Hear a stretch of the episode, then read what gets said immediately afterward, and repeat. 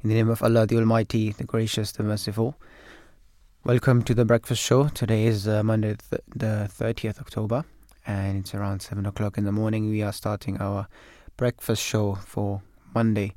And today um, I'll be hosting you. My name is Usman Manan, and I'll be joined by Imam Nabil Bhatti. And uh, we have uh, again two topics as usual to discuss today. And we will start um, our first segment around 7:30, which will be about how to stay safe online and the dangers of um, you know the online world, which is um, I mean no secret to anyone, and which has been going on for many many years. Um, we'll be speaking about the pros and cons, and also other things.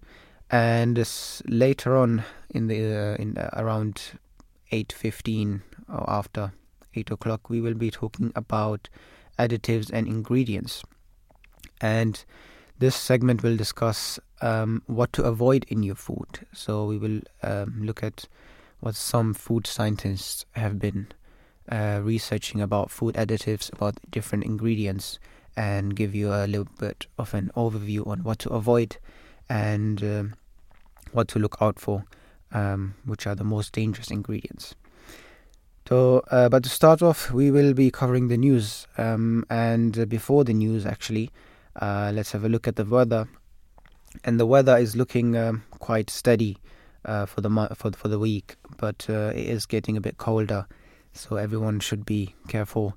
Uh, it, it it's also raining a lot nowadays. Um, it's the it's the autumn season, you know. Autumn is also coming to an end soon, and winter will start. And the weather is looking around uh, today around 14 degrees the high, and the low is around 7 degrees at night.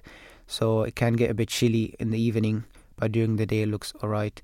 And for the coming days, it's also uh, the weather is very steady. You know, 14 degrees, 12 degrees Celsius. Um, but it is slowing, slowly going down. So be prepared for that. So after that, we will go over the the news segment, and as usual, we'll start with the newspaper headlines, which are uh, still, you know, heavily about the Israel-Gaza conflict, but there is some uh, new new news also.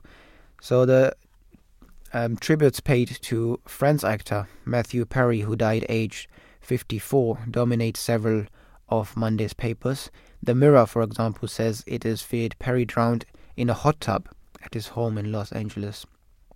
Very famous TV show, Friends. The Sun features an iconic image of Per Perry drinking milkshakes alongside his friend's co star. On its front page, the paper says A list celebrities, including uh, Gwyneth Paltrow, Paltrow, have shared their heartbreak over his passing. And the Metro also says that soon after reports of Perry's passing emerged, fans left flowers outside the New New York apartment block where Friends was set up. Uh, the Times focuses on the situation in Gaza after communication with the outside world was cut off from uh, the territory on Friday evening as Israel prepared to expand its ground operations. We started asking, is this a plan finally to annihilate us. This is what a witness told the paper. In another report, the paper says an emergency Cobra meeting will be will be held by the UK government today, amid fears uh, the Israel-Gaza conflict has accelerated the threat of terrorism in Britain. So the cause of this Cobra meeting um, will be the danger which is coming towards Britain. Um, so we should all be praying for that as well. That may Allah Almighty, um, you know, better um, make make the situation of the world better. Um, civil order is being is beginning to collapse in the Gaza Strip, with thousands of people raiding warehouses for food. Uh, the Guardian reports. Wheat, flour, and hygiene products were among the supplies taken from um, four UN-run centers across the Strip on Saturday. The Daily Express leads with a warning from Iran which said Israel is sending a, Israel sending group uh, Israel sending ground troops into Gaza crossed a red line. And in a report from the Gaza Strip border, the Daily Mail's uh, reporters describe watching Israel's military like spectators in the back row of a vast and bloodied coliseum. The US says Hamas is preventing foreign nations, including Britons, from leaving Gaza. The Daily Telegraph reports US officials say Israel and Egypt were prepared to allow foreigners leave uh, leave the strip, but Hamas refused. Israel expa- expanded its ground assault in Gaza yesterday after its Prime Minister Benjamin uh, Netanyahu said the country was entering a new phase of its long and hard war against Hamas, notes the Financial Times. Elsewhere on the front page, the paper reports a record number of companies have dropped plans to list on uh, list on Shanghai stock market as regulators set higher standards for listing applications, according to bankers and um, filings. And lastly, the the Daily Star says the reason why your dog is always waiting for you when you get home is because they can smell time. So that's slightly different news here. Uh, but uh, yes, Israel's ongoing ground operation in Gaza is um, still the main news for many, many of uh, today's newspapers. Uh, the Daily Telegraph reported that Hamas is preventing foreign citizens from leaving Gaza. Westminster sources have told the paper that they're concerned that at least 200 Britons and about 600 Americans are in effect being held hostage in war zone. The issue is the issue was discussed last night in a series of phone calls between world leaders, including UK Prime Minister Rishi Sunak, and under the headline "Middle East on precipice." The Daily Express leads with a warning from Iran on the increasing risk that the war could spread across the region. The paper says a message from Iran's president Ebrahim Raisi declaring that red lines have been crossed has put the world on red alert again. And uh, with internet and phone communications restored in Gaza, accounts are emerging of what it, what it was like for civilians inside the territory when links were cut for 36 hours. A mother of four children sheltering in an apartment in Khan Yunis um, tells the Times it was it was if if the outside world no longer existed in the dro- in the dark with no way of accessing information she says all she had was her imagination and was fearing the worst the worst the guardian describes people's phones springing back into life yesterday morning um, in undated with updates messages and missed calls from uh, family and friends. And elsewhere, on a warning from the UK's most senior police officer, Sir Mark Rowley, that the, conf- um, that the conflict has accelerated the threat of an attack here. Uh, the paper says the security risk to the UK will be at the top of the agenda at today's meeting of the Emergency Cobra Committee at Downing Street. So let's see what the Cobra meeting will be uh, bringing out about this. Um, the Times Sorry, the Telegraph has uh, seen a witness statement submitted to the COVID inquiry by an Oxford uh, epidemi- epidemiologist, which uh, claims Boris Johnson told scientists he favored a Swedish-style soft-touch ap- uh, approach to the pandemic instead of a lockdown. Um, so that was uh, the, the, the papers for today. Um, we will be taking a short break, and then we'll go over the other news which we are um, seeing in, around the world. So stay with us. Following the prophethood of Muhammad, peace and blessings of Allah be upon him, is the easiest route through which one can reach God. Obedience to it wins the gift of divine love and communion, greater and more than ever before. However, a perfect follower of it cannot be called a prophet per se, for that would be an affront to the perfect and absolute prophethood of Muhammad, peace be upon him. Yet, with regard to him, the two expressions ummati and nabi can be applied in conjunction, because by doing so, no disrespect is implied to the perfect and final prophethood of Muhammad, peace be upon him. Rather, because of this beneficence of the Holy Prophet, peace be upon him, the light of his prophethood becomes all the more clear and resplendent. Assalamu alaikum warahmatullahi wabarakatuh. Uh, welcome to the breakfast show. Peace be upon everyone. Uh, we are going through the news, and uh, I just read out the newspaper headlines um, and so what's going around different newspapers. And still, the standout is the Israel Gaza war. And uh, to summarize this, um, Uh, the, the Palestinian uh, Red Crescent in Gaza says uh, Israel has told them to evacuate Al Quds, a key hospital in Gaza City. So this is the latest news um, of, of, today, or I think last night. And um, so uh, Israel has given warnings to um, the Al Quds hospital and has warned them uh, multiple times to leave the leave the hospital. The organization says there are patients and intensives in intensive care units and babies in, in, uh, in um, incubators, and uh, moving them is impossible. And uh, you won't believe, but around 14,000 civilians are also understood to be sheltered in uh, the hospital and its grounds. Um, uh, the hospital area was hit all day on Sunday by airstrikes as Israel reported killing dozens of terrorists in Gaza on Sunday. So they were attacking hospitals for the search of terrorists, um, you know, Hamas terrorists. Uh, but what they are doing is um, they have uh, injured or also killed some of them, um, and the, the figures are going up to 14,000 people in that hospital. And uh, now warnings are being given to evacuate all those, you know, 14,000 people as soon as possible. 60 arrests after protesters storm a runway and terminal building at a Russian regional airport looking for passengers arriving from Israel. Uh, more than 30 aid trucks entered Gaza on Sunday in the largest delivery since uh, supplies were allowed to resume. And Israel has been bombing Gaza since the 7th October Hamas attacks that killed 1,400 people and saw 230 people kidnapped as hostages the Hamas run health ministry in Gaza says more than 8,000 people have been killed since Israel's uh, retaliatory bombing began. Um, so this was, you know, just a short summary of what's been happening in the latest news. Um, the, the the Financial Times here has given a, a overview on um, kind of how the um, Israel armies are attacking, and uh, I think recently the um, there is an issue with the tunnel warfare because they have discovered they discovered in 2014 um, that there are uh, several tunnels which are leading from Gaza to Israel and from Israel to Gaza, in which uh, they they also have done attacks before since um, 2004, um, and the Israel Defense Forces have been uh, you know tight-lipped about the pre- precise deployments for one of its most important operations in decades.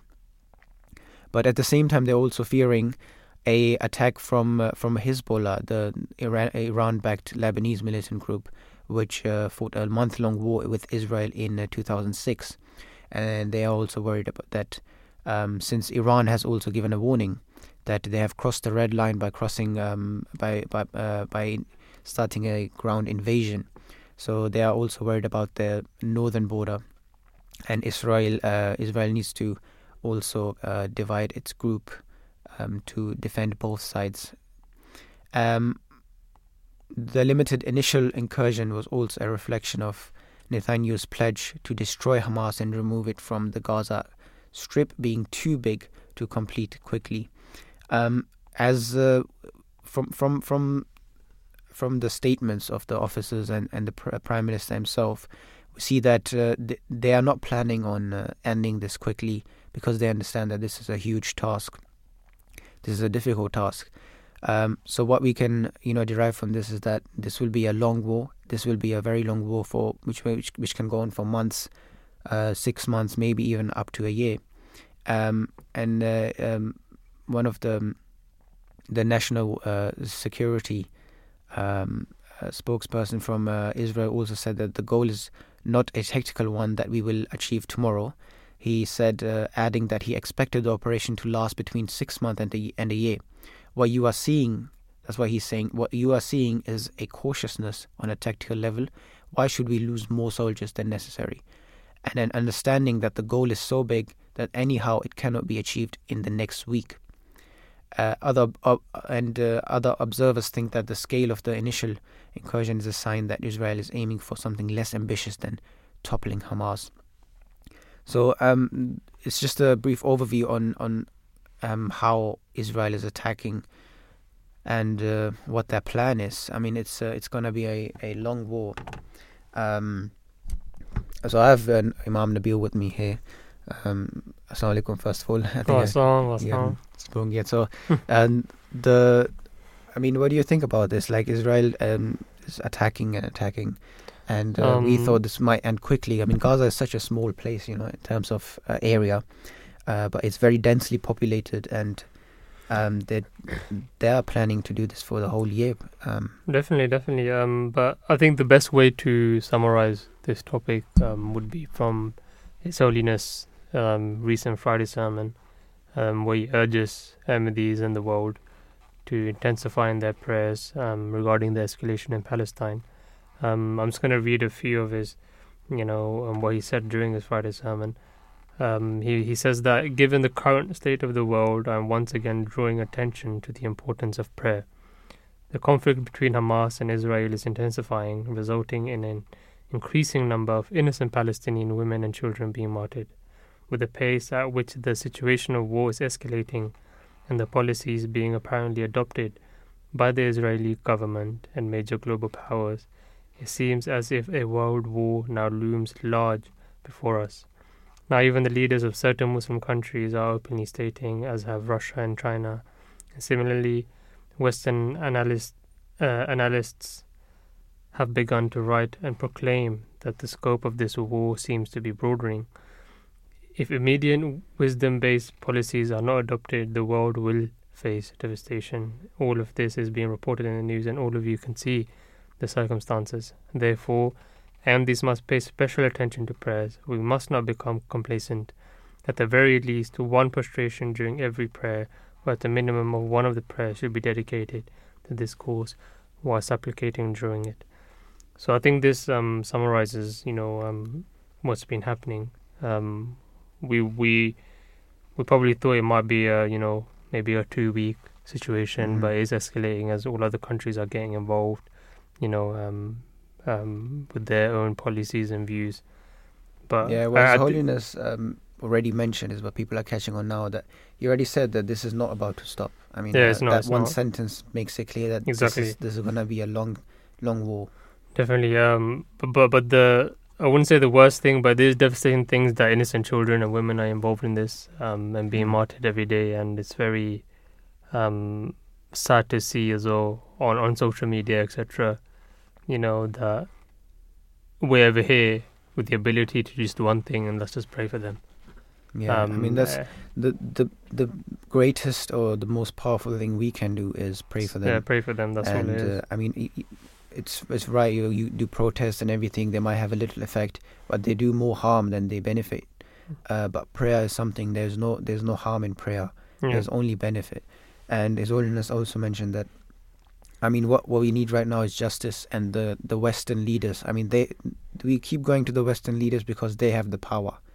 I mean, Yeah. if we refer back to you know the the Pakistani leaders and the um, you know South Asian leaders, they they don't have that much power. Their their countries are not strong enough to probably even stop Israel if they wanted to. Mm. Um, the the Palestinian people they have been crying out to all the Muslim nations that come help us, but they're quiet. Yeah. So this also shows that first of all they are cowards. Okay, it, it doesn't matter who you support, Israel or Palestine. Wherever there is injustice, you, it's your your job to step in as as a good leader. And we see this the same lack of um, you know confidence, the lack of um, um, sympathy for human beings in in the leadership on the West. Um, but slowly and um, hopefully this will increase. People are speaking out, and uh, like recently they have been saying that that the that the revenge Israel was, you know, supposed to be allowed, is also crossing its limit. Yeah. Um. So yeah, but uh, thank you. This uh, was a good summary summary of uh, what we can do at least, and uh, what to hope for in the future. Um. Now, uh, there's a slightly different news um, about the inflation in the UK. Um, and uh, so, what's what's causing all this inflation? Because the the rates have been uh, quite high, and they are around at six point seven percent. Um, you know, uh, today. Um, first of all, what is inflation? Inflation is the increase in the price of something over time. Uh, if if you look at it by def- uh, definition, if a bottle of milk costs one pound, um, um, but one pound and five pence 12 months later, the annual milk inflation is 5%. And the UK inflation uh, since 2014 um, uh, and onwards has been under two percent, so the UK inflation rate. But in uh, 2022, um, um, just after COVID, the inflation rate went up all the way to uh, 10, 11, 12 percent, and it is slow, slowly coming down um, in August uh, today. Uh, sorry, in August, um, it's it's around 6.7 percent. Um, and the the question uh, put forward in this article is that why why have been prices rising uh, rising uh, so fast? And one reason of this is um, obviously because of COVID. After COVID, there was a huge demand of uh, many things which had been stopped, and soaring food and en- energy bi- bills also, you know, helped drive inflation up. Oil and uh, gas were in greater demand after COVID. The war in Ukraine meant less was available for Russia, putting further pressure on prices. And the conflict also reduced the amount of uh, grain available, pushing up global food prices. And this effect was compounded in the UK in February by a shortage of vegetables, which took food inflation to to a, to a 45 year high. And uh, on top of that, alcohol prices in restaurants and pubs also rose. So everything is going up. But uh, just to give you a an overview or a perspective on what kind of foods have been going up. So the so the most uh, uh, inflated food, the the price of uh, sugar uh, went up by 59 percent, 59.3 percent. So this is the highest rate of inflation, and uh, sugar um, has been on top of this. After that is olive oil, which is around 47 percent. Um, different sources, uh, salt, herbs, and spices, they have gone up on gone up about 30 percent. And uh, after that is you know um, cocoa powder, chocolate, frozen vegetables, and uh, one of um, uh, maybe the least um, um inflated food prices was um, butter, which actually went down. Butter and milk slightly going down, and so this is uh, from from September uh, 2022 until uh, September 2023. Uh, but if you look at it from from a few years ago, then milk prices also went up. Uh, but yeah, so this was a, just a brief overview of um, inflation and interest rates. For example, interest rates also have been um, they have been below one percent from 2009 until uh, you know last year, but uh, now it, they have gone back up to 5.2 percent. Um, and uh, the last time it was this high was in t- 2007 or 2008. Um, and then they posed the question that is, are wages keeping up with inflation? Uh, and official figures show that on average, regular pay, excluding bonus, um, grew by 7.8% between June and August compared with the same period a year earlier. Uh, this is higher than the rate of inflation was in the same period, which was 7.1%, which means real wages grew for the first time in nearly two years. Um, so if if if you kind of want to put it in a graph, inflation, um, the, the, the prices uh, rose really high in in you know mid to 2022, but the wages were really low, uh, and they hadn't been uh, growing in the same um, rate to kind of tackle this. But now, for the first time in August, um, the the prices. Uh, the the increase of price, the inflation is around 7.1 percent, and uh, wages have been increased by 7.8 percent. So now we will see people um, you know having more money than they have to spend. Um, and uh, lastly, uh, just to, just to mention it quickly, it's um, uh, the the some some news about football. Yesterday, Man City beat um, United uh, three 0 and uh, now the table um, is looking something like this: that Tottenham is still on t- on on top, Arsenal is second place. Uh, they are they still have a game to go. Uh, they have they played seven games, and um, Tottenham and City, Man City have played eight games already, and then on third place is Manchester City. Um, they've already lost two games this season, whereas Tottenham and Arsenal haven't lost any games yet. So this will uh, kind of cost them later on in the season. And uh, yeah, so that's it from us. Uh, from the news segment. Now we'll take uh, another short break and then we will start our first segment, which is about how to stay safe online. Uh, we'll be talking about the dangers of uh, the online world today, uh, what, what kind of scams have been going on. So, very interesting information and important information. We also have a specialist uh, we'll be uh, taking on the line. So, stay with us and we'll be back shortly. The purpose of the Voice of Islam is to inform people of the true teachings of Islam and to make it abundantly clear that Islam's teachings perfectly conform and relate to the needs of every era and every person. The Voice of Islam brings you a whole range of exciting programs each week, 24 hours a day. Tune into our current affairs programs such as Pathway to Peace and Faith in Focus. Welcome to another episode of Pathway to Peace. Welcome to Faith in Focus, an hour of discussion, debate, and dialogue. Find out about faith in the current age with Science Hour and Around the Table. Welcome back to the Science Show here on the Voice of Islam. Welcome to another edition of Around the Table. Join us on Voice of Islam throughout the week for a wide range of programs for you to enjoy. Assalamualaikum warahmatullahi wabarakatuh and welcome back to the breakfast show. Um, we just finished with the news around 7:30. Um, we're moving up. We are moving on to our first topic of the day, which is how to stay safe online. So the gist of the story, which was taken from the Guardian, is that identity theft has reached an all-time high as more people are reporting back of being defrauded and scammed out of money and personal details. So the question arises why are nowadays fraud and scam levels so high? You might see a text message, you know, that you purchase a certain thing or um, a certain person or a bank account, I would say, is asking for a certain code. Um, you know, once they call in and you have to provide the code, etc. So, wh- why is it happening nowadays and why is it more? Um, as you know, technology is growing. Um, people are finding a way um, of having loopholes in the system to be able to Mm. get your money out. Um, you know, for those who are not um, used to technology, wouldn't know whether if it's a scam or fraud that's going on during the call. So, as most of consumers are moving towards online resources to buy products and services, the rates of cybercrime is also increasing. Uh, it says that in 22 in 2022 alone, 1.2 billion pounds was stolen by scammers in the UK, which is equivalent to more than 2,300 pounds a minute, which is shocking. It is thought that the cost of living crisis may be a contributor to this, as people often fall for fake discounts and deals online.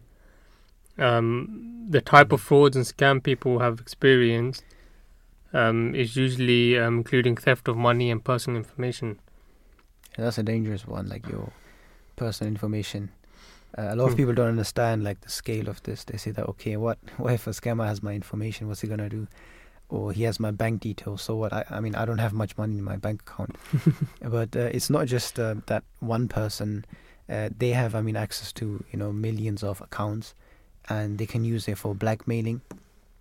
Uh, like I think a few years ago, used there was like this scam going on. The emails were going out Mm. that uh, we have like your information or we have your your uh, internet history we have access to your messages to your instagram account and we will like leak them or we will send them to your uh, parents or your you know uh, and people used to get scared that uh, obviously like everyone has you know things to hide Yeah, so people will be scared oh what what if what if he what, what if he's saying is true and uh, you know then they would demand money in return for for the safety and so you, people think that oh my information is not that important to other people but uh, it's not important to them that's true but Yeah. uh, they can use it against you in in you know different ways Definitely, um, I think people are like, especially in the like living cost of crisis, also um, cost of living crisis.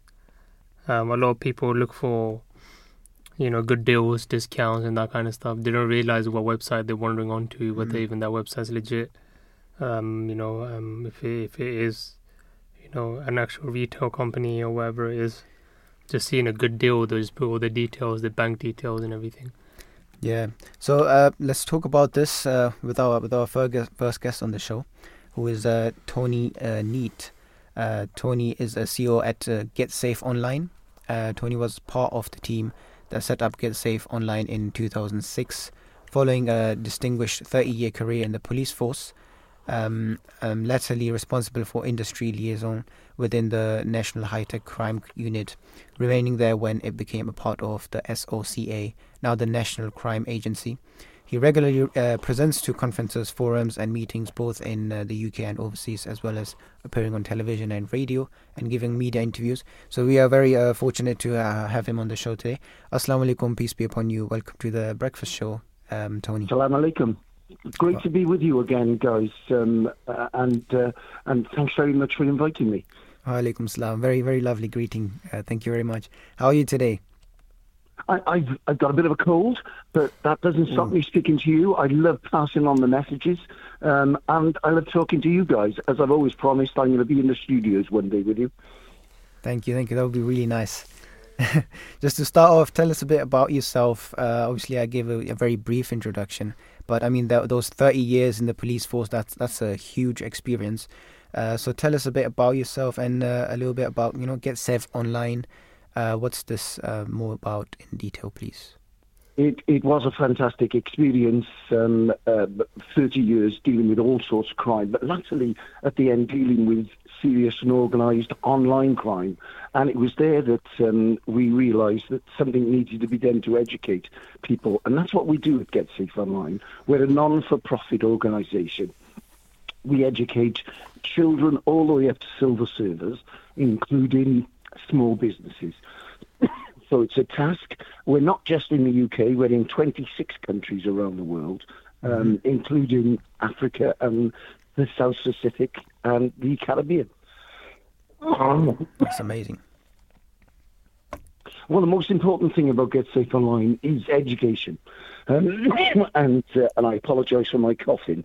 Um, now, once I start talking, uh, my coughing starts. So I apologise. no worries. If if you feel you um, you you can't speak, just let us know. We can. Uh, yeah, no, I'm I'm, I'm good. I'll uh, I'll fight my way through it. but it's about education. We want people to feel confident and secure when they use the internet it's a fantastic place. I've heard you talking about all the problems with the um, with fraud online and how it's increasing. Yes, it mm. is, and we've got to be aware of that. But it's still a fantastic place. Millions of interactions and transactions successfully conducted every single day. And, and sometimes we forget about that and we concentrate on the bad news. Well, that's what, unfortunately, you and I, uh, guys, are going to do today. We're going to talk about the bad news, the bad things that are happening. But let's just remember if you take the necessary steps, if you're cautious about what you do, if you secure yourself with the computer or the um, mobile phone that you're using, you can be very, very secure. Mm-hmm. Uh, so, I mean, for the for the listeners as well, and for us as well, uh, there is a difference between a scam and a fraud, right? So, can you explain a little bit the mm. difference between the two? Uh, because one of them is like uh, a scam is if you get scammed you don't get your money back. I mean no one's responsible for it. Whereas in a in a fraud that's a crime and you can go to your bank and speak about this. No, you're, you're not 100% right there, if you hmm. didn't mind me saying so. What you've got to remember is 99% of scams are frauds. They're conducted mm-hmm. by criminals. We shouldn't call them scammers. We should call them what they are fraudsters and criminals. And what you get when you are a scammer is possibly something that is immoral, but not necessarily illegal. So if I can give you an example of, you can go online and you can get your driving license prepared for you. Now that's a bit of a bit of a scam um, because it's not illegal, but of course you can like yourself. You can do it with um, European medical cards. People say, "Oh, we'll get you medical and we'll charge you fifteen pound." They're free, so that's what I would classify mm. as a scam. Anything else, I would call it fraud done by criminals. I, I suppose it's a bit like saying, and I've always been pretty pretty strict about this: shoplifting. No, shoplifting is stealing from somebody. Yeah. And, and, and that's what it is. So let's call it what it is. Let's not call it a scam let, let, or scammers. Let's call it criminal and criminals. Um, I, I think that's the best way that I would describe it after 20, after 30 years in the police and 15 years as the CEO of Get Safe Online. mm-hmm, interesting. And also, as uh, Nabeel mentioned, the reports of you know identity theft uh, are quite on the high nowadays. Um, so you know, what's um, uh, why do you think people um, want information, um, personal information, and what what ways can can someone identify that? Uh, I mean, uh, this is a fraud, or uh, how can they protect themselves online? Well, you've got to be vigilant about what you're doing. Um, your identity is very precious to you. It's worth a lot of money. even even when they've got somebody's telephone number, uh, that can be sold on. Your address mm-hmm. can be sold on. Certainly your bank details. And it's called um, sucker lists, where somebody has given you information that you really wouldn't, shouldn't have shared. Because there are people who put all these bits of information together. and as a result of that, they've got a whole profile of you. So we've got to be careful of that. We've got to protect our own person, personal information, certainly banking, but also our maiden name, mother's maiden name, uh, telephone numbers, uh, address where we live, and bank details, most important. And looking at that password that you use for everything, but most importantly, your finances and your email address. Once they get your email address and they can find out what you're mm. sending and what you're receiving, they can find an awful lot of information and they can impersonate you and impersonate somebody else. So looking after your personal identity is is so important. Checking your bank statements regularly, going online to a credit checking agency, which doesn't have to cost you money. Um, I've got one or two which which are actually free, and they tell me how I'm doing for my credit. So things mm-hmm. like that are the things that you need to look out for and need to protect because they're very important. Because as you say, it's increasing. Definitely, definitely. Um, thank you for that, Tony. But you just mentioned a few methods of you know how to be vigilant and vary about your, you know, if someone is trying to commit fraud or identity them. Um, what is the my question to you? What is the common technique that these, as you've said, criminals use to get your identity and you know um, get access to your banks, etc. You know, even I've had like one or two cases where I've just checked my credit card and you know there's a Uber Eats going one way and there's some uh, Uber Drive going the other way, and whereas I've never used Uber Eats or Uber Drive in my lifetime. And what is the common like techniques or methods that these criminals use to get your identity and your you know bank details, etc. Well, as you can imagine, there are many, and they are varied. Um, and probably um, the first one I'd mention is telephone calls. So yeah. you receive a telephone call from someone that says they're from the bank, they're from a, they're from the police, they're from the government, they're from the tax office, and they get you to divulge certain information that you wouldn't normally ever do it. Don't trust it. If you get a phone call, treat it as suspicious. Put the phone down, think about it, and then find the telephone number of the people that they said they were. There's an awful lot of of cons going on like that. Mm-hmm. Social media. There's a, most of the fraud that we see taking place now is done on social media. Oh, okay. Still, we're mm-hmm. seeing Facebook being a major one. So when you see an advert for something that sounds too good to be true, well, it probably is, and, and that's what we've got to remember is you know, and, and, and my big thing about these type of things that go on, emails that come through that purport to be from somebody, um, any website that you go to that says, oh, give us your password. Now, the, unfortunately, an awful lot of people use the same password. So when they're on a spurious site, a site that's actually criminal, and it asks for a password, and you give them your only and original password, they've got your password. You don't know who the site is. Mm. So hmm. be careful about that. These are really important points that you've got to do. Of course, we go into far more detail on the getsafeonline.org website and you can anybody can look at that. And there's a, a 10 minute review of things that you ought to do and, and listen to. So if you've got any specific questions, then certainly the Get Safe Online website is one of the places to go. But I want people to be protected. You know, there are an awful lot of con artists out there, criminals out there looking to get your information and get your money. And that's what we've got to fight. So what I would ask anyone who's listening to this is pass this message on. Don't keep it to yourself. Pass it on to your children. Pass it on to your parents, your friends, your neighbours. You know, let people know that there are things you can do to protect yourself from being on the internet, which, as I said, is a wonderful place. You know, I think I think mm. YouTube is one of the best things that were ever invented for the internet. It is absolutely amazes me every no time I go on there. um, you know, how to how to change a washer on a boiler that nobody's ever heard of, and they've got information on how to do it. So it, there's some fantastic stuff there, as long as you look after yourself. Perfectly, thank you for that, Tony. Um, one final question, I would say, as you uh, you are distinguished, you know, police officer for thirty years, which is amazing, by the way.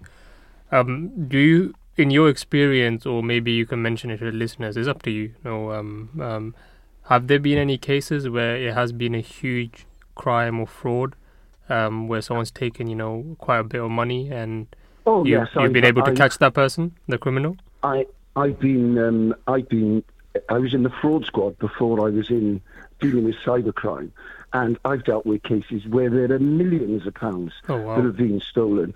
Um, I dealt with a, a I I'd actually spoke to a, a, a lady about a year, two years ago, who, as a result of being uh, defrauded, lost nearly two hundred thousand pounds. Oh. She did it because she was buying a new a flat on the south coast. They she somehow someone had found her password for her email address. They watched the solicitor send her an email. As a result, they got a domain name of a similar name to the solicitors, sent her a letter and said, "We're now ready for the deposit. Could you send us two hundred thousand pound to this Oh. this banking address?" And of course, she didn't realise she'd been compromised, so she did send them two hundred thousand pound. Now it wasn't for another two three weeks that she realised. because it was two, three weeks later that the solicitor said, okay, the genuine one, okay, send us your money. Well, I have. You know, she'd sent them somewhere else. So they're just the same. Now, some people um, get their money back, but I've got to say, the majority of time, people don't get their money back because it's been done over the internet. Yeah. And these criminals, you know, when when I first joined the police, criminality was local. You knew where the bur- who were committing the burglaries and the robberies. Now it could be anywhere in the world, literally anywhere in the world. You know, from the Far East to um, uh, to Russia, um, all sorts of places, even South America are conducting things like that. And the police are, are tied very much because they they still really police locally. They have got other advantages, but it, it is difficult to try and catch them. So what we've got to do is secure ourselves, not hoping that uh, the police will come along and get our money back. Mm-hmm. Great. Thank you so much, Tony. Uh, it was, I think, uh, you've been on this show multiple times, but my first experience with you, and it was uh, really a pleasure speaking to you, um, and also very informative. Uh, thank you for joining us. Uh, hope you get well soon. God bless you, and uh, thank you for joining us this morning. Thank you, gents. I'm very grateful, and as I said, hopefully one day I'll come and join you in the studios. Hopefully, let's pray for that. Uh, thank you so much. Have a nice day. Bye. Bye bye. Oh, lovely guy. so that was uh, Tony Neate from Get Safe Online. Uh, he's the CEO of Get Safe Online, and he's, as he said, he's they, they're established in uh, 26 countries, which is uh, you know amazing. And um, Tony was also part of a sorry, part of a team uh, that set up Get Safe Online in 2006, uh, which was after his uh, you know 30 year uh, police force career. So really, really experienced person as well. And he gave us uh, you know so many tips, so many ways of being careful, so many types of frauds that are happening. I just want to mention a couple more. For example, things like when you go on a website, check the website carefully. Some websites have, uh, you know, uh, maybe a dot or a dash or a letter, uh, which looks like real, but it's not. Um, some ev- uh, there are even people who are faking government websites. Uh, so uh, make sure if you if you are going on the government website, they have a they have a specific uh, kind of you know template uh, .gov.co.uk, um, and you know the the best your, your best friend is your own judgment, your own gut feeling. So if you feel there's something wrong, it's better to you know double check. Uh, better uh, safe than sorry. Um, and be aware of unexpected calls and messages, uh, especially from banks and lawyers. Um, um, since lawyers and banks, I mean, they, they, they deal with you know a lot of money, with huge amounts of money. So if you make a mistake there, it will cost you, uh, you know, a lot a lot more. And uh, yeah, and also an interesting thing is that uh, a lot of scammers uh, tend to do these calls or messages on Fridays, and the reason for that is that they know that if you if you do get scammed, uh, you won't be able to report it for the next two days because uh, I mean banks are closed sometimes on, on weekends. Or a lot of people don't work you know on weekends especially Sunday. And then when they by the time they find out Monday morning uh, the money is already somewhere else. That was pretty scary man. Um, especially when Tony was mentioning about imagine you've saved saved up money to buy a flat. Yeah. Two hundred thousand pounds and uh, you get an email from your you know so-called solicitor that you know deposit the money Mm. And next thing you know, it's actually the solicitor emailing you, and you've deposited the money, and more more or less, attorney was mentioning the money's gone. You can't get that money back. Um, it is very scary indeed. So I hope the listeners do, you know, partake in what Tony was saying, and uh, you know, be try to stay safe online as well. Yeah, I think everyone should check out that website, Get Safe Online and uh, see what they can offer. Sometimes, uh, because they are a kind of uh, specializing in this topic. I mean, we, as a general public, everybody knows, you know, scams are happening. Uh, something is suspicious, but if you go to a professional or a more experienced person, they can give you tips which um, you might not even think about. You know, so um, but at the end of the day, it is quite sad. Um, but as as we were speaking earlier, the, maybe these kind of desperate measures are coming out since you know after COVID and inflation and the cost of living, uh, everything is going up. Wars are happening. The state of this world is kind of uh, is very very um, it's going you know the wrong direction. So we have to we have to tackle this with with prayers. We have to uh, we have to tackle this with you know um, uh, propagating the, the, the truth uh, instead of uh, you know, uh, being with uh, the falsehood, being with scammers, and being, you know, showing sympathy to the wrong things people do. Uh, ev- even though there are desperate measures, it does not mean you can harm another person just for your own benefit. So, a very interesting discussion we're having. Um, we'll be continuing this shortly after the news as well. Uh, so, uh, if you have any questions, if you want to say something, uh, join our discussion. Um, pick up the phone, call us on 020 86877878. So that's 02086877878. And if you want, leave a leave, leave a tweet um, at Voice of Islam UK and join us. Uh, I mean, we also enjoy when people you know call in or talk to us or leave a comment. Uh, it's always great, uh, whether it's positive or negative. So join the discussion. Um, um, maybe you have some points we have never mentioned or we, we, we can't think of. Um, so uh, we will take a short break for the news. Um, but after the news, we'll come back. We'll also speak a bit about, um, you know, the what does Islam say about this, um, about speaking the truth, about uh, um, about scams and frauds. Um, and it's just beautiful that Islam kind of has an answer for everything, has addressed every issue humans are facing. So uh, stick with us and listen in, and uh, let us know what you think about that we will be uh, back after the news and uh, um, after that we will also start our segment, second segment. So stay with us and uh, hopefully we will be able to provide you with something good. Writings of the Promised Messiah, salam. It should be remembered that God Almighty, by demanding faith in the unseen, does not wish to deprive the believers of certainty of understanding the divine.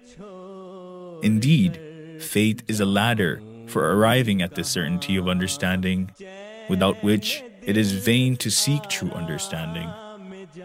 Those who climb this ladder surely experience for themselves the pure and undefiled spiritual verities.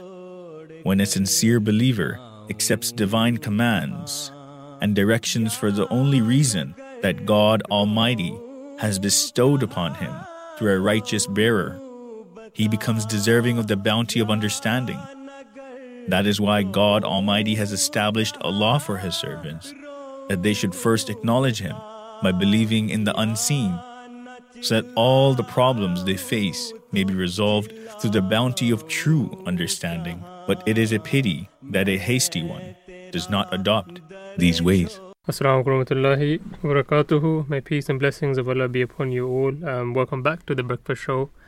We are just finishing off the first segment, which is Stay Safe Online. As you know, towards the end of the segment, we do give a short Islamic view or perspective of the topic. Um, so, as we know that Stay Safe Online, it does consist, as Tony was mentioning before, they are criminals. So what criminals do, they let lie and deceit to get something out of you. And as we know, that Islam is based on truthfulness and morality. So just to finish off this segment, me and Usman will mention a few few views and few um, you know commands of the Holy Quran and the Promised Messiah, who's the founder of the Muslim community. Um, so the Promised Messiah's instructions that man can only be righteous when he possesses all good moral qualities.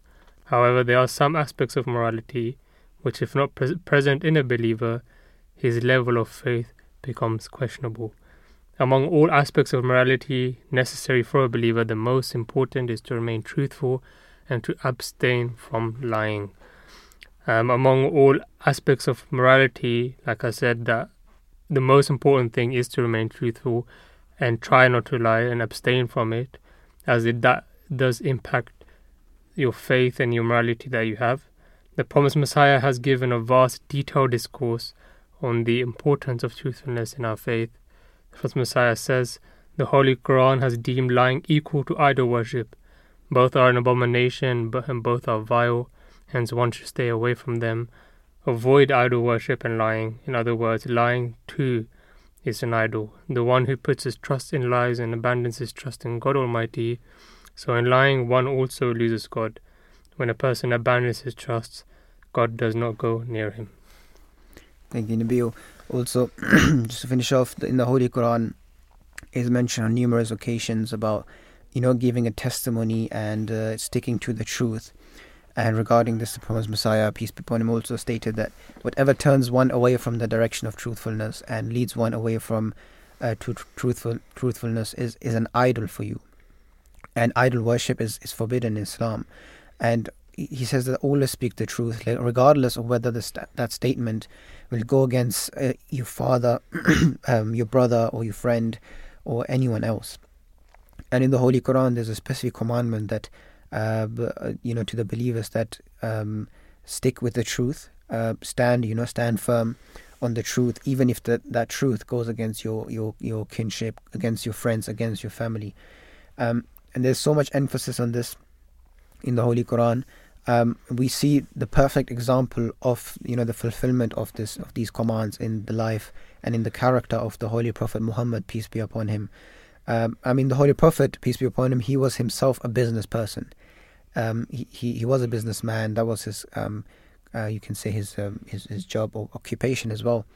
Um, and you see that if, if you read the history of Islam, you will see that uh, he, he was a very successful business person and there is so many uh, testimonies of uh, his friends of his family and even of his enemies that one thing about this person is true. Whether whether we like him or not we hate him we want to kill him but one thing is true about him that he is al amin and as sadiq that he never lied in his life and he has never betrayed anyone's trust. So as you know if you're in, in the business department you're trying to sell things you you will not succeed without without you know lying. But this is a misconception. People think that you have to lie to sell your product.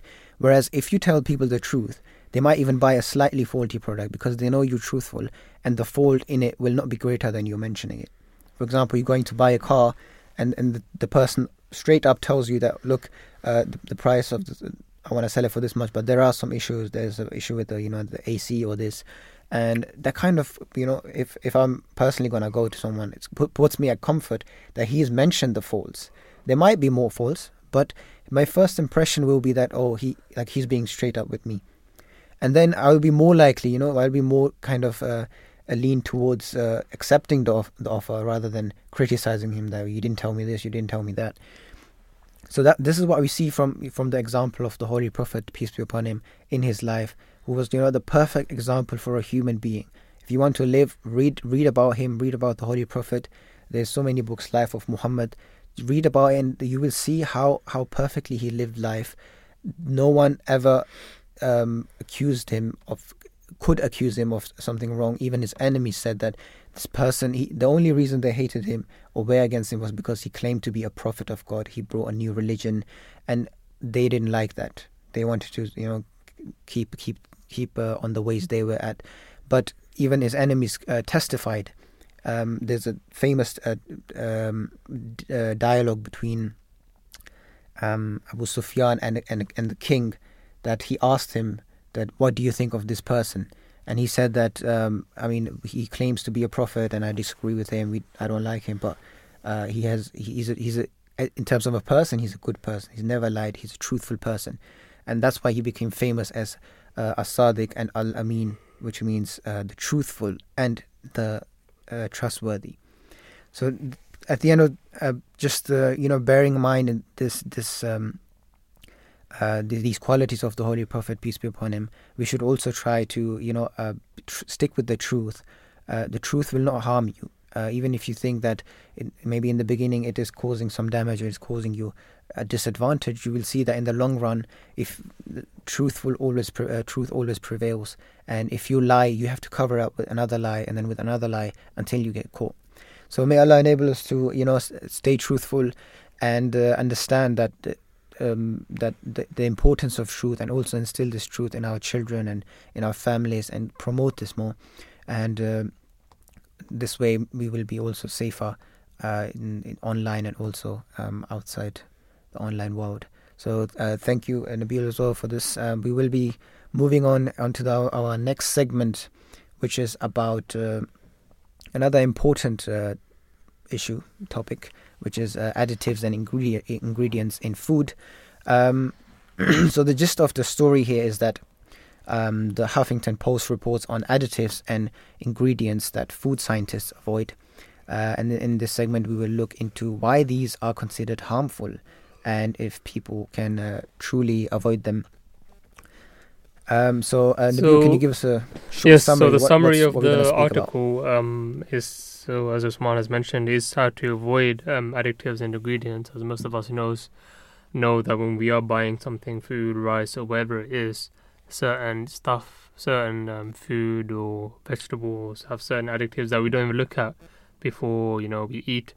So this segment will help us with the experts, of course, that we have on the show, help us give us an insight uh, on what to avoid, on what to check, etc especially for you know your children growing up, etc. You have a certain condition, you should be having some certain uh, ingredients. So the summary of the article, like Usman mentioned, is from the Huffington Post. Um, it's the additives and ingredients food scientists avoid on wide. Avoid BHT, BHA, vitamin C, TBHQ, vitamin E, etc. Food coloring derived from coal tar can be avoided. Look for products that are colored by beet juice, blueberry juice, raspberry juice, spinach powder juice, pumpkin juice, etc. Um, there's some words that I can't pronounce, so uh, don't mind me. um, high fructose corn syrup substitutes with maple syrup, you know, date sugar, raw honey should not be given to infants and babies. Um, but the question arises: Do they really need to be avoided? Are there alternatives that you can have? Mm. Good question. Um, so the use of food additives is only justified when their use has a technological need, does not mislead consumers, and serves a well-defined technological function, such as to preserve the neutral, nutritional quality of the food or enhance the sp- uh, stability of the food. Yes, can be avoided by choosing food containing natural flavoring agents, such as nuts, fruits, spice blends, as well as those derived from vegetables, etc according to WHO, uh, only food additives that have undergone a JECFA safety ass- assessment and are found not to be present in appreciable health risk to consumers can be used. This applies when food, whether food additives come from a natural source or they are synthetic. Uh, additives and ingredients used in foods, vegan foods, for example, foods to avoid are considered harmful or artificial dye, such as 5 yellow dye, as it may, it may cause itching and hives. People can avoid them by learning what ingredients each stands for and its effect. Um, Tiffany Swan, who's a food scientist, says reading food labels and understanding what the ingredients are can help customers uh, make more informed choices. As a consumer, I think it is good to look out for the ingredients that are not common mm. in the home pantry. So Great. that was just a gist of the article. Thank you very much. Um, obviously, uh, we we are not that uh, you know literate in these kind of um, scientific things, as you mentioned. Uh, they're even hard to pronounce. But let's go to to maybe an expert, or let's say um, uh, to to our first guest.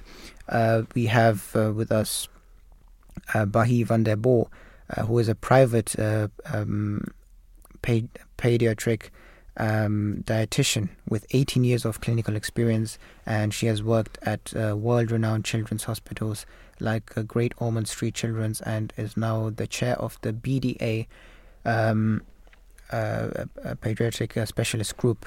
So let's welcome uh, Assalamu alaikum, peace be upon you. Uh, welcome to the breakfast show. Thank you. Good morning. Thank you. Thank you for joining us. Uh, how are you this morning? I'm very well, thank you. How are you? Very great as well. Thank you so much. So we are talking about uh, you know food additives and the harmful mm-hmm. additives. I mean, there's probably so many secretive uh, ingredients we don't know about. Uh, so can you tell us a little bit about um, you know maybe one some some of the major ingredients which uh, which we should start looking out for? Um, well, just stepping back a little bit, I know preservatives and additives have had a bit of a bad rep, but actually they do have a purpose and a role. So um, traditionally, things like salt or curing the meat or smoking the meat really um, was done to extend the shelf life, and it's prevented microorganisms like bacteria, fungi, mold from growing in the food. So it really just helps helps the food to last a little bit longer, and it makes certain foods more accessible to people as well.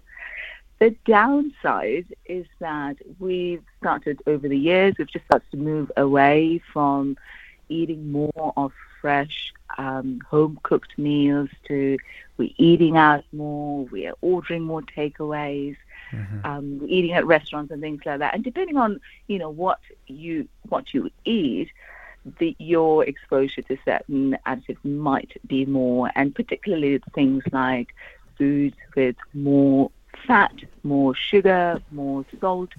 Um, these are the ones that we kind of want to be a little bit more cautious of. There are some, it is mm-hmm. possible to be allergic to some of the additives like sulfates or the benzoic group, but luckily in the UK, the these ingredients are labeled very clearly. So it will say in the packaging it contains sulfates um, mm-hmm. or the benzoates. The E numbers are really clearly labeled. So if you or your child need to avoid these ingredients, then um, these are clearly labeled, and so it's easy to avoid. Okay, thank you for that. Um, as Usman mentioned um, in your introduction, you are you have worked in world-renowned children's hospitals, so you are aware of the changes throughout, I'll say, ten and twenty years, um, children's eating habits. Um, you know, what what changes have you seen over the years that um, you know maybe on the rise? Um, well, a good place to start is also looking at the National Diet and Nutrition Survey, which gets repeated over the years, and we can see um, there are some good things as well. Children are eating more fruit, uh, which is mm-hmm. fantastic. Mm-hmm. It's great to see that message going in. Um, but we, our children are not quite getting enough of vegetables a day. And we mm. that key message about getting your five pieces of fruit and veg a day is going in in the form of fruit, but they're not quite getting enough vegetables, and that has an impact on how much fiber um, children get, and that actually applies to adults as well. Uh, both adults and children aren't getting enough fiber, which has um, an implication for our gut health, and we know that then also uh, has an implication on overall health and immunity and things like that. So we want to be able to see us as a nation eating more fruit and vegetables and whole grains and things like that so that our fiber intake goes up. The other good news we've seen is that children are having a little bit less sugar sweetened drinks, which is great, and we want to keep promoting that message of choosing water or milk or a plant alternative for mm-hmm. as the main drink for children. But of course, as we eat more convenience foods, more packaged snacks and things like that, our children are getting more protein and more fat than they probably need. So again, just thinking back to what can we prepare more from home so we have a bit more control over um, what our children are eating. Mm-hmm. Mm. What about, um, you know, personally for myself, I usually have cravings for takeaway food or something like that instead of home food. What? Why is that? Why is our cravings for takeaways more greater than food cooked at home? Well, they're high in fats, and fat Mm. gives food a really nice mouth feel. Um, probably uh, gives it a nice texture as well. And Yeah. most takeaway foods are, you know, really high in fat, or if you order a dessert, you know, lots of sugar there. So, and these um, these kind of flavors, kids absolutely love. You know, they just love that salty and sugar flavors more than the bitter flavors of vegetables, if you like. So it's not surprising that they're much more likely to want a take takeout meal or a restaurant type meal. So it's again going back to those practices of still being able to enjoy these kinds of foods if you like them as a family, but um, having some limits around it. Maybe thinking let's have a takeaway once a week and Mm. go back to focusing more on those lovely home prepared meals um, at home as much as possible, so we have control over what goes into our children's diets. hmm But that's a big question. I mean, uh, even adults don't, uh, you know, despite knowing the dangers of fast food, don't won't stop from it. How can we like, uh, you know, encourage our children to eat healthier? Uh, what steps can parents take to um, um, kind of motivate them to start liking vegetables and fruits? What's Yeah, what's the best way? Well, I'm a parent myself, so I could completely understand the pressures of, you know, oh well, my mummy, my friends eat this, so why can't I have this, or why can't I have that? Um, and you know, you you've just got to role model the the behavior that you want the children to have, um, and it's hard. We've got to be role models for our children. So, um, if you want your child to eat more fruit and veg, then eat more fruit and vegetables with them. If you want your children to have less takeaways, then just just order less takeaways. Um, You know, you're the parent. You're uh, you are in charge of your family's menu and what goes into your children's mouth. So, um, I really believe and advocate for parents being in charge and what we feed our children, and then it's up to the children to decide if they're going to eat that and how much they eat at all. So we're not going to force them to eat anything they don't want to, but there's lots of ways of encouraging them to try foods that they might not be quite familiar with. But there's lot, you know, you can role model, eat together as a family as much as possible, include them with the menu planning process. You can explain to them about the benefits of certain foods and why we eat certain foods more than others. Um, and you know, children aren't interested in diseases and things like that, but you can explain the facts in a way that's a bit more meaningful for them. Like, um, it's going to help you perform better at school. It's going to help you run as fast as your friends. It's going to help you concentrate well on your artwork and things like that. So, just making it a bit more meaningful for children, and that um, over time, as long as you are consistent, those messages definitely do pay off. I believe. Um, my question to you is that you know there's a lot of, for for example, if uh, my one of my nephews is a very fussy eater. He only likes specific food, um, which might not even be healthy for him, right? Um, so how can I or any parent who do have younger or older children who are fussy eaters encourage them to kind of try different type of foods or you know try to get rid of the habit of having particular food? Yes, and certainly that comes up with lots of families I work with where a child might be picky of certain foods or will eat certain things. Um, and one of the a really important place to start, and these are laying down the right foundations for feeding children, and that is eat as much as you can with your child. It Mm. sounds like a really simple message. I mean, how you might think, well, how is that going to work? But actually, if you think about it, we we've changed. More women are working. Um, more of us come home late from work, and we collect the kids late. And you know, maybe the children eat first, and then you eat a bit later once they've gone to bed. So try and change that and eat as much as you can with your child. And it's down to something called the social development theories. Children love to mimic the behavior of people mm-hmm. they look up to. And, you know, for a child, you are the superhero. So if you're sitting there eating the vegetables, eating certain foods, more complex textures, like even just, you know, a rice with a saucy dish, that might seem like a complex, messy texture for some children. And so demonstrating how to eat those foods Um, you know, maybe you pick up the green beans and you sort of dip it in a sauce that you really like eating as part of that meal. And they might think, oh, well, if daddy and mummy are eating that food. Maybe mm-hmm. I'll give it a go. And they might just start to dip the bean in a sauce as well. And so eating together is where I say magic happens. Magic really happens at the table, and it's a great place to start. And it's a really simple and effective thing that you can do today. Start eating with your children more at the table. Great. That was uh, great advice. I mean, setting the example, which is also, I think, the most difficult part for most parents. Uh, I, uh, I know you specialize in children, but um, uh, maybe if this is uh, also something you can answer about uh, the kind of newborns, you know, very little babies. Um, mm-hmm. Uh, they obviously uh, mostly drink milk, but it, it, if you can answer, what's the difference between uh, breast milk and baby powder um, be, people are using nowadays? Is it harmful or is that okay because it's um, also, you know, it's an alternative? Yeah. So the gold standard for babies is breast milk, um, and we want to see as many um, babies be breastfed as possible until age six months, maybe up to a year, um, and beyond. Um, you can breastfeed for as long as you like, really.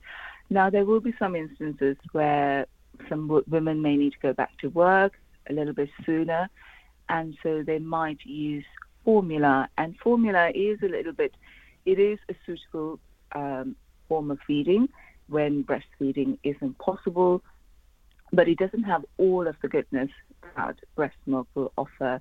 So breast milk will have hormones and um, almost like all these growth factors and all these wonderful things that babies also need to survive, including things like prebiotics and natural probiotics in the breast milk that you just might not always get in formula.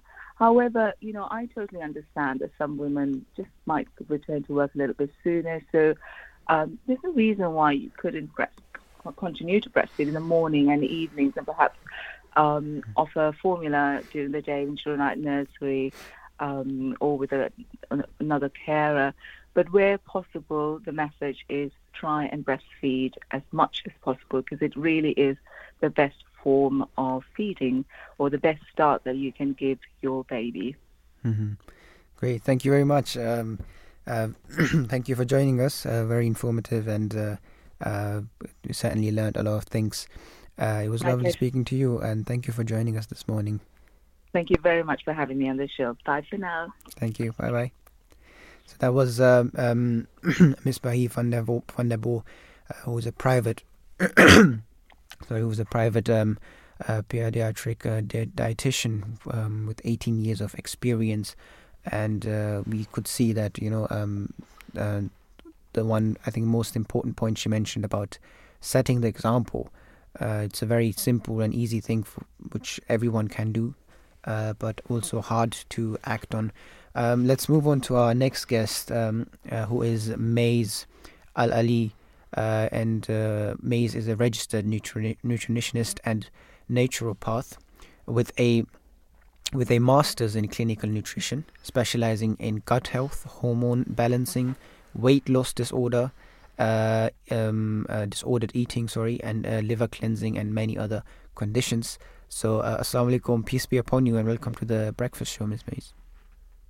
Thank you so much for having me. It's great to be here with you.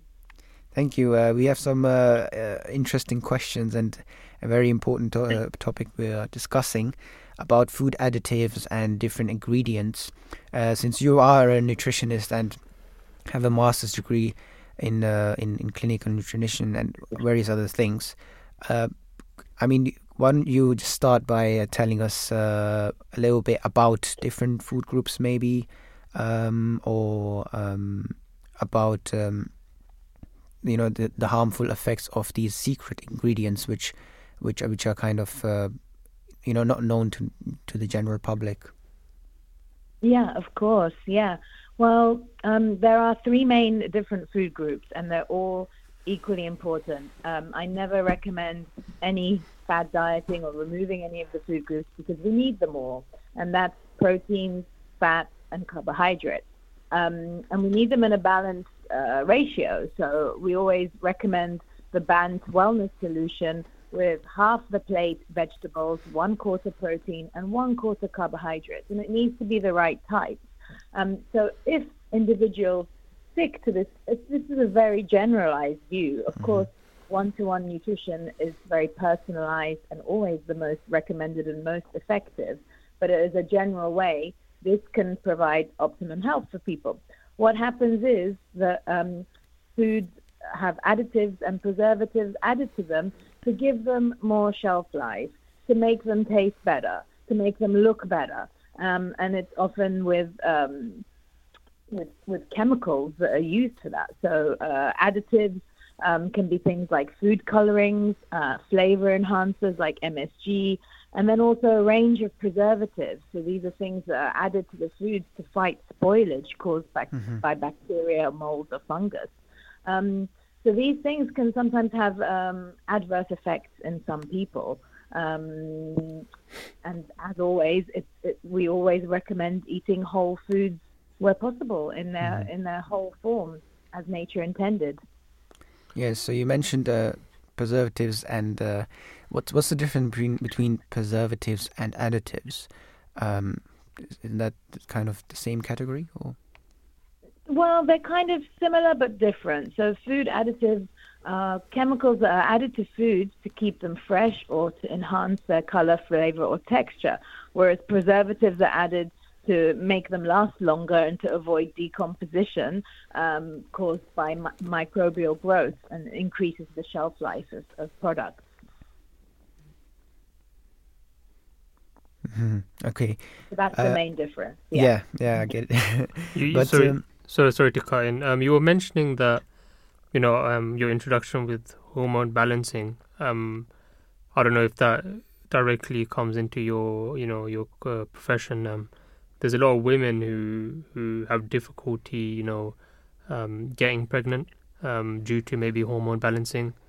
Um, that that initial stage of getting pregnant, and then later on during the pregnancy, they might have you know difficulties or might go through miscarriages.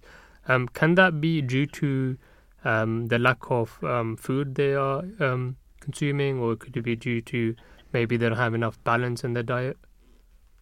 Yes, I mean, balancing hormones is a complex thing and it's multifactorial. Yeah. There are various different things that can affect it. Number one is definitely the nutrition, the nutrition content of food. So, avoiding ultra processed foods. It's mostly these ultra processed foods that have the most preservatives, that have the most additives, that have the most color enhancers and, and, and flavor enhancers. And these can cause hypersensitive reactions in some individuals. So these can link to some digestive disorders, even some nervous disorders like insomnia and irritability, um, onto allergies, of course, asthma, and then skin problems. And then all these things can have an effect on the body that can be um, that can be negative and that can affect the ho- imbalance of hormones. The other major thing that imbalances hormones is stress. So I always hmm. say it's it's two pronged. You've got to you know, fix what you're putting into the body nutrition wise, but you also have to fix the mind and look after the mind and look after the stress levels around you. Mm. So, yeah, as always, it is multifactorial and very individual. Okay, perfect. Thank you for that.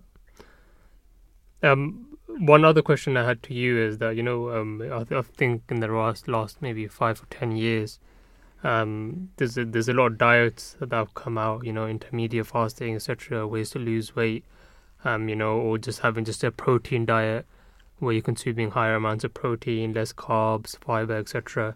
One of the diets, style of diets, is the vegan diet, which has very, you know, has been popular in the past, you know, um, five years. Um, um, how healthy is to go on to a vegan diet, or is it, um, yeah, is it even healthy at all to just, you know, for the last maybe for the next ten years, just go on a healthy diet? How what impact would that have on your body to you know consume maybe no protein like eggs etc yes. Well that's a very good question. So a vegan diet may suit some people but may not be right for everyone um, the science shows that it is certainly beneficial to increase your overall intake of plant foods they mm. say 30 different plants a week is the ideal amount so plant foods uh, provide more fiber fiber is hugely important for gut health and overall health and longevity. And also, plant foods have different beneficial vitamins, minerals, phytonutrients. They say eat the rainbow because every different colored plant food um, has a different beneficial antioxidant and phytonutrient that fights chronic disease.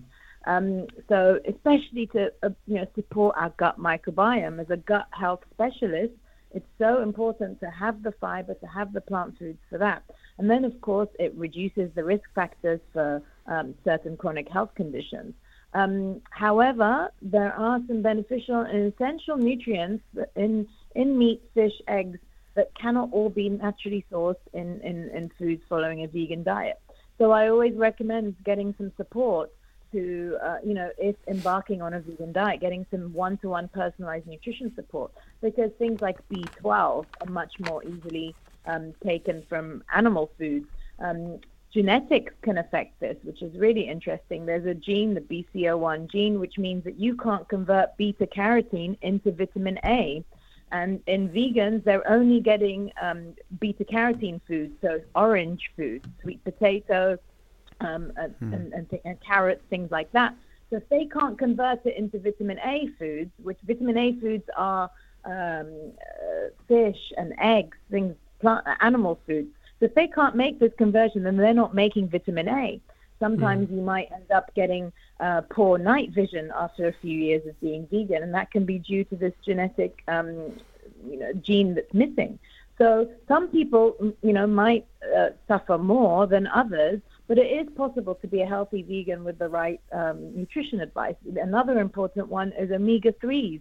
So, uh, omega 3 foods are, are, rich in, in fish, oily fish, but in the vegan diet, um, the, this is often missing. And if omega 3s aren't balanced in the ratio with omega 6, this, this can cause silent inflammation in the body, leading mm. to eventually leading to you know an, an, an increased risk of chronic health conditions. So it, it is possible. And of course, um, the wider issue about being vegan is the sustainability, the environmental impact, the animal welfare, which must also be considered when we think about our future food chains and our health and well-being. So there are definitely positives, but you do have to watch out and make sure that you're not missing vital nutrients that are really important. Mm. Great, great. Thank you very much. Uh, it was uh, really nice speaking to you, uh, Ms. Mays, uh, and thank you for all the information. Um, I hope you have a great day ahead, and thank you for joining us this morning. Uh, it was a real pleasure. Thank you so much for having me. It was great to be here. Thank you so much. Uh, we are rushing through our guests today because we have a lot of them. so we will go straight to our next guest, who is um, uh, Reema Patel. Uh, Reema is a registered dietitian at Dietitian Fit, a team of private dietitians located in London and Surrey. And she works with people to help better their uh, relationship with food, as well as providing support and guidance around different areas of their health and well being through behavioral change, uh, techniques or uh, motivational interviewing. Uh, Assalamu alaikum, peace be upon you. Uh, welcome to the breakfast show. Hi, thank you for having me. It's really good to be here. Thank you for joining us. Uh, we will really appreciate every time our guest uh, takes out some time, uh, joins us. Uh, so uh, we really uh, also appreciate you coming onto the show. Um, if you have been listening, or we we are talking about you know additives and ingredients, um, diet, you know this kind of stuff. so um, can you tell us if I mean there is no such thing as one diet fits all, is it? Uh, so, what factors determine someone's diet? Um, mm. How how can someone determine that I need to eat more vegetables or fruits or meat? Yeah, I mean, there's so many factors when it comes to looking at someone's diet. I mean, when we when we think about the word diet itself, it's mm-hmm. actually mm-hmm. looking at people's food choices, what they're actually eating, and a large determining factor of this is like their cost, availability, cultural factors, you know, family influences. Um, but in terms of what people should eat, everyone is different. It's really hard to say kind of a one size fits all approach. Everyone has different energy requirements. Even you know two people around the same weight, height, gender will have completely different requirements. Like for example, one might have certain health conditions, one might be training for a marathon. So you know it's really hard to, to say one diet fits all. Mm-hmm. It's always good to get kind of personalized approach where you can. Yeah, I mean there are general guidelines, right? Like you, you five a day, or as our previous guest um, uh, mentioned that um, half of your food should be vegetables, a quarter um, uh, carbohydrates and, and uh, or fats and uh, another Mm. quarter proteins. Um, so uh, knowing this, uh, what's what's the role of additives in certain foods? What why do additives? Um, I mean, what's why are we even talking about this today? What why is this? Mm. Why are they being an, an, an issue lately?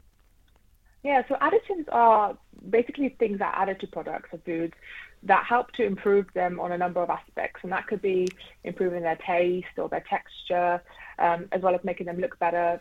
So generally, additives are put into the products to help extend the shelf life, meaning that, you know, when you buy food in the supermarket, it will last longer than a few days. Because if that was the case, we'd have to go all the time shopping, right? It's Yeah. just, um, it'd be really, you know, unrealistic. So obvi- obviously you want to try and limit some additives because some some of them can cause health issues for certain people like some some can be linked to having increased risk of migraines digestive disorders um, some of them have been linked to hyperactivity in children but most additives are there for a reason we just want to make sure that you know how much we're having and what kind of products we're having them in is in a is in a moderate to kind of safe limit as well Um, for for our listeners out there, um, my question to you is that if you can also explain what a difference is between fermented food and probiotic food, um, and which one, of course, is the better to consume.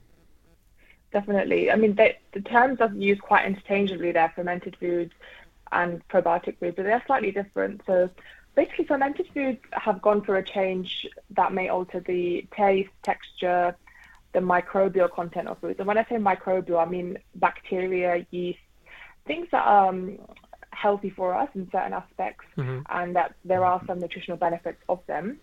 And fermentation is a form of preservation, essentially, when bacteria and yeast break down sugars in the food to lactic acid, and that gives it beneficial properties. Um, so I'll give you a few examples. That could be like sauerkraut, you know, kimchi, um, yogurts are ferment, you know, fermented type of food um, as well. So some fermented foods are classed as probiotics, but not all fermented foods actually contain the live bacteria, which are probiotics Mhm. because these can sometimes be removed at a certain stage of production. For example, when you when you bake bread, bread itself can be classed as a fermented food, but actually when you cook it, a lot of the probiotic, the bacteria, are, are killed off. Um, so there's no requirement for fermented foods itself to contain live bacteria when, when we ingest them. hmm Uh, you know about bread, for example. we first obviously it's, it's baked, then uh, we bring it home, and then we uh, toast it again. Uh, so Mm. that you know, repeating that process does does that have a negative effect, or is, um, is that okay? Yeah, it's very unlikely that the, the product will actually contain any sorts of probiotics that are alive in the end stage. Um, But there's no reason why we shouldn't have bread. It's just you know we should get our probiotics from from other sources. Like I think uh, kem- kefir is a good one. I don't know if you've ever tried that. It's like um it's like a yogurty drink, um, and kombucha, which is like a fermented cold tea drink So. That's quite a good one because they're they're not heat treated. Mm-hmm. Mhm. And also, with more awareness of additive preservatives, um, uh, has there been a shift in our dietary habits? Um, peop- I mean, as Nabeel mentioned, people are going on, you know, various diets in recent in the last decade or so. Um, have you seen a certain trend where people are shifting away from additives, preservatives? Yeah, definitely. I think people are becoming more aware of what's actually added in the product, you know, look, looking at the labels and they're buying things at supermarkets and trying to see certain maybe artificial colours which perhaps don't need to be there, sweeteners, flavour enhancers. Um, these are kind of the products like we buy that are more processed that have these additives in them. Um, you know, sh- if we don't buy products with those additives, usually they do have a shorter life. Um, that's fine. You know, if you're able to cook from scratch and go shopping more often, that can be beneficial in the case. And we have seen a really big shift for people who do want to reduce their intake of processed foods, which generally reduces their intake of, of these more additives. Um, now that you mentioned that, does that have an effect on the prices as well? Then would it be more expensive to um, buy food with less additives or etc.? Would you know that? It's, I mean, it's really hard to say. We want to say that eating well, like eating from scratch, cooking from scratch, sorry, you know, fruits, vegetables, whole grains, they're generally very inexpensive in their in their raw form. Hmm. Um, but you may see that often in supermarkets. There's always promotions on kind of processed foods or ready-made foods, and there's less promotions mm-hmm. or like discounts on the natural kind of whole foods itself, which is which is a real shame. Um, so often those kind of less healthier foods will look more appealing for people who want to or need to save money, uh, are on a budget as well. So it can be really hard to to know what to cook as well when when you maybe not be experienced with cooking from scratch or have the knowledge or, or skills as much to reduce the additive consumption. Okay, yeah. okay. Thank you, thank you for your time, uh, Reema Patel. Um, it was very insightful for you to join us. Um, managed to get a lot of information um, in the last, I would say, eight minutes. Um, thank mm-hmm. you for mm-hmm. your time as well. Thank you very much for having me. Perfect. Have a good day ahead. Thank you. Bye. Bye. Thank you. So that was uh, uh. Reema Patel, uh, also enlightening us with various things. So some interesting things, right? I mean, we've had now, we had, um, we talked about vegans, we talked about additives, we talked about baby food, and uh, what do you see like a common trend in this?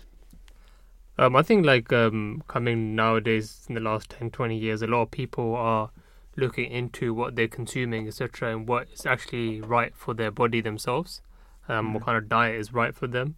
Um, especially um, nowadays, there's so much coming out into shopping markets, supermarkets that we're not wary of. So it does yeah, give there's a, so many options, and you don't know exactly. and I think online gives a huge help in doing your own research. Of course, we mm had these excellent guests helping us out, um, giving us some more insight on what to eat and what not to consume. Um, Speaking of excellent guests, I think we have another guest online. Yeah, today there's so many guests, which is great. so let's go to our next guest, and this this will be the last one for for today, uh, which is uh, Kerry Torrens, who is a registered nutritionist uh, with over two decades of experience. Um, so we had a, a, lot of experienced guests today. Uh, Assalamu alaikum, peace be upon you. Uh, welcome to the breakfast show, Kerry. Hello, welcome. Thank you very much. Good morning. Thank you for joining us. Uh, it's a pleasure having you here. Uh, just to start off, can you uh, brief us a little bit on how and why our heat, e- uh, eating habits have changed in the last decade or two? Yes, well, um, our lifestyles have changed so much, haven't they? So, how, what, and when we eat has really changed. We tend to eat more processed and takeaway foods because they fit more conveniently into our busy lifestyles. So mm. that means we eat more hidden fats, sugar, and salt, and we don't tend to eat seasonally um, because things like strawberries and tomatoes are available all year round. But the change really started quite some time ago. If we go back in time, our great grandparents started to put processed foods in their weekly shopping basket back in the 1960s when mm-hmm. we saw white sliced bread and sugar coated breakfast cereals becoming staples in our weekly shop. Then in the 80s, we saw the rise of the ready meal and the microwave. And interestingly, just before the end of the 20th century, we saw quite a change in how long it took us to prepare a meal. So in the 1980s, it would have taken us about an hour to prepare our evening meal. By 1999, it was just 20 minutes. Mm-hmm. So the super, supermarkets and fast food chains really started to dominate during that period. And then in the recent years, we, we move less, we sit more, we snack more, and with the magic of a smartphone in our pocket and new delivery networks, we've got an endless supply of fast food and convenience foods just a few finger taps away. So it's made a huge change. But we actually, despite all of this, we have more health messaging now than maybe our grandparents or our great grandparents had. So mm. it's um, it's an interesting interesting change. Yeah, very interesting. You were mentioning like the, how the time of cooking has also decreased. Um, mm-hmm. obviously, uh, does that mean like processed food cooks faster? I mean, the steps are the same. You still need to chop, you know, the tomatoes and onions and everything, and then put it, cook it, fry it, whatever. Um, why has the time decreased? What's the difference between? Well, because less that? of us are actually cooking from scratch, mm-hmm. so we might use um, ready prepared sauces rather yeah. than saying cutting the tomatoes, frying them with onions, etc. So we're, we're, taking more shortcuts. Mm. Oh yes, I understand. And uh, I mean, why are why is it that our cravings uh, for convenience food or takeaways tends to be greater than uh, you know food cooked at home? This is what, really what do they put in there to you know to yeah, I think draw this, us this, this, this affects all of us here. yeah, this this is a really interesting area. So convenient foods and fast foods are formulated to hit what the food companies call the the bliss point. Mm-hmm. I sort of call this the Goldilocks phenomenon. So I don't if you're uh, familiar with that nursery rhyme. Goldilocks tasted one bowl of porridge and she didn't like it. Then the next bowl didn't like it, but the third bowl was really nice. Mm-hmm. And this is what happens to convenience foods. They're formulated to hit that r- real lovely taste, mouthfeel, and that stimulates our reward systems and makes us feel good. So it initiates um, brain chemicals like dopamine, which is involved in the reward mechanism in the me- in the brain. And food companies use sugar, salt, fat, and additives to make us um, to to reach this bliss point. So we, it makes a second and third helping of whatever the food is really tempting and hard to resist. Yes, uh, I'm also aware that you you know work with a lot of um, many top chefs and major food manufacturers. Mhm. Uh, so if if you could, uh, um, uh, I don't know if you if you if this is your field as well. Uh, you know, if you go to like uh, some expensive restaurants, they might present you like one small um, like steak on a for uh, I don't know what price. Uh, is there a difference in the in the quality of that food, or is there a different way of cooking that food uh, than compared to what we make at home, for example? Yeah, um, there will be there. May, well, put it this way: there may be some differences in Mhm. quality depending on your budget at home. Um, so, you know, top chefs and restaurants do source um, really prime ingredients. They also use um, a lot of ancillary ingredients to bring out the flavors and to, to really get that um, delicious Mm. steak on your plate.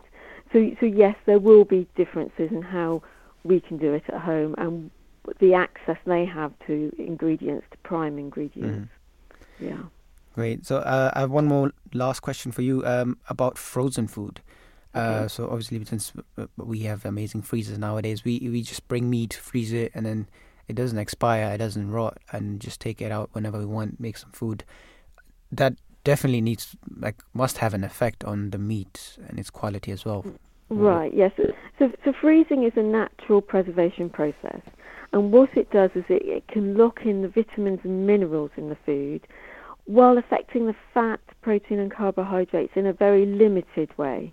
So you can keep frozen food for quite a long time. The advice is that typically with frozen food, keep it for about three months. After that, you might see what we call freezer burn. So this is when um, maybe if it's a meat, for example, you might see a discoloration in the meat. It's Mhm. not affecting the meat in any particular, you know, detrimental way in terms of nutrition, but it doesn't just doesn't look so nice. And Mhm. it's a great thing is a great method to use at home because you can um, cook from scratch and do what we call batch cooking. So make more of what you're what you're cooking, um, so that you can save some for later. So you can freeze it in portions if you want for um, an easy Mm, sort of like meal re- prepping. Exactly, um, and then keep it for later. It's important to say though, some food manufacturers will use freezing as a method of preserving their meals, for example, but they will still use preservatives, or they may do. So it's worth checking ingredient lists, and they do this because, like I say, sometimes the colour can change. So they might use something like um, potassium metabisulfate, which is a preservative that protects colour. So um, if you are buying a frozen ready meal, always check the label if you're trying to avoid additives. But if you're cooking at home, then it's a really great way to um, to preserve food and a good alternative to fresh because it's as nutritionally um, good and sometimes even better. And that's because, for example, with um, fresh produce like peas, for example, um, peas that we buy frozen are picked and frozen really, really quickly. Mm-hmm. And if we buy fresh peas, take them home, stick them in the fridge, they're actually losing some of their nutritional value while they're sitting there waiting for us to use them. Mm. So frozen produce can be even better than fresh in, in some circumstances. Okay, just just one quick question. Maybe if you Mhm. can answer that within, I think we're about to finish the show so in one two minutes. An alternative for those who are addicted to takeaways. alternatives. Um, or maybe maybe a way for them to get rid of the habit of you know having takeaways. Yeah, I think batch cooking's the answer. Yeah. You know, if you can spend, say, a day at the weekend making your own curries or chilies or whatever particular takeaway you like, and then freezing the extra, then you've got a quick, ready meal at hand. You can, you know, pop it in the oven, pop it on the hob, stick it in the microwave, and it's as quick as a ready meal. Um, so I, I think that's the, the best option. But you've got to be aware if you are addicted to takeaways and you really like a certain thing, it's the bliss point that you're, you know, it's it's what it's being formulated and engineered to do, is um, it's working on you basically. Okay, perfect. Thank you for your time, Kerry. It was very, you know, insightful to have you on the show. Thank you for inviting me. Perfect. Thank you. Bye bye. Bye bye. Thank you so much. We had some amazing guests today. today um, lovely guests. Uh, also, a very good discussion. Um, we are coming to the end of the show. And lastly, uh, I mean, again, obviously, everything we speak about uh, goes hand in hand with Islam because Islam is such a practical and balanced religion. Uh, and e- even about when it comes to diet and food, Islam says that you have a balanced diet. And uh, again, we see the, the practice of the Holy Prophet Muhammad, peace be upon him, uh, the perfect example also when it comes to food.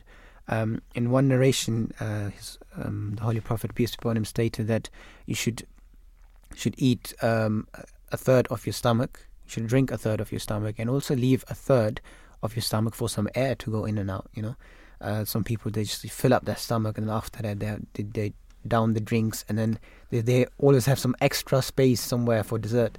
And then at and the then, end, uh, and then they crash. and then they crash. To feel sleepy and everything.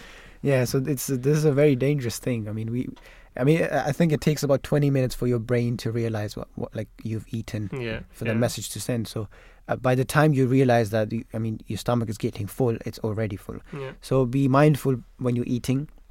I mean, just cutting down the amount of food we put in can help. Even even if you are eating unhealthy, just at least decreasing it uh, is useful. And then lastly, a quote from His Holiness Hazrat Mirza Masroor Ahmad, the head of the Ahmadi Muslim community, who addressed uh, in a Friday sermon in 2020. He said that when diseases and pandemics surface, that was when COVID is happening, they can take everyone in their grasp. For this reason, hours of sleep and children um, for this reason, everyone should take great caution. Act upon the advice of the government. Make sure you have enough sleep. An adult should get around six to seven hours of sleep, and children require a bit more, uh, eight to nine hours, or even uh, ten hours of sleep. It should not be the case that one stays awake watching television t- till late at night, and then in the morning uh, missing uh, their morning prayer and gets up in a rush for work and remains, uh, you know, uh, lazy throughout the day. On top of the tiredness from work. This is how diseases and illnesses attack. So, a very key point His Holiness mentioned is that it's not just your food, your sleep and uh, your, your, sleeping habits have a huge impact on. Yeah. On, on uh, your your uh, health in general, Definitely. so uh, we should follow the example of the Holy Prophet peace be upon him in this as well. He used to go to sleep early, and wake up very early, uh, even throughout the night. We'll be praying sometimes. Uh, you know, as as um, His Holiness also mentioned that um, uh, early to sleep, early to rise makes a man healthy, wealthy, and wise. So let's, uh, you know, uh, follow these commandments, follow these um, examples we have from taking and also taking into account all the information we have been given from our guests. Thank you to our guests again. Thank you, Nabeel, for joining us today. Uh, thank you to the tech team. Thank you for the producers who are who are making the show possible. Uh, it was uh, really amazing speaking to uh, you guys. Um, also, give us a call next time or tweet about this um, at uh, Voice of Islam UK. If you have any comments, uh, we really appreciate that. And uh, this is it from us today. We will see you hopefully, um, uh, or we will hear you, or you will hear from us next Monday again. Until then, uh, have a, a nice week.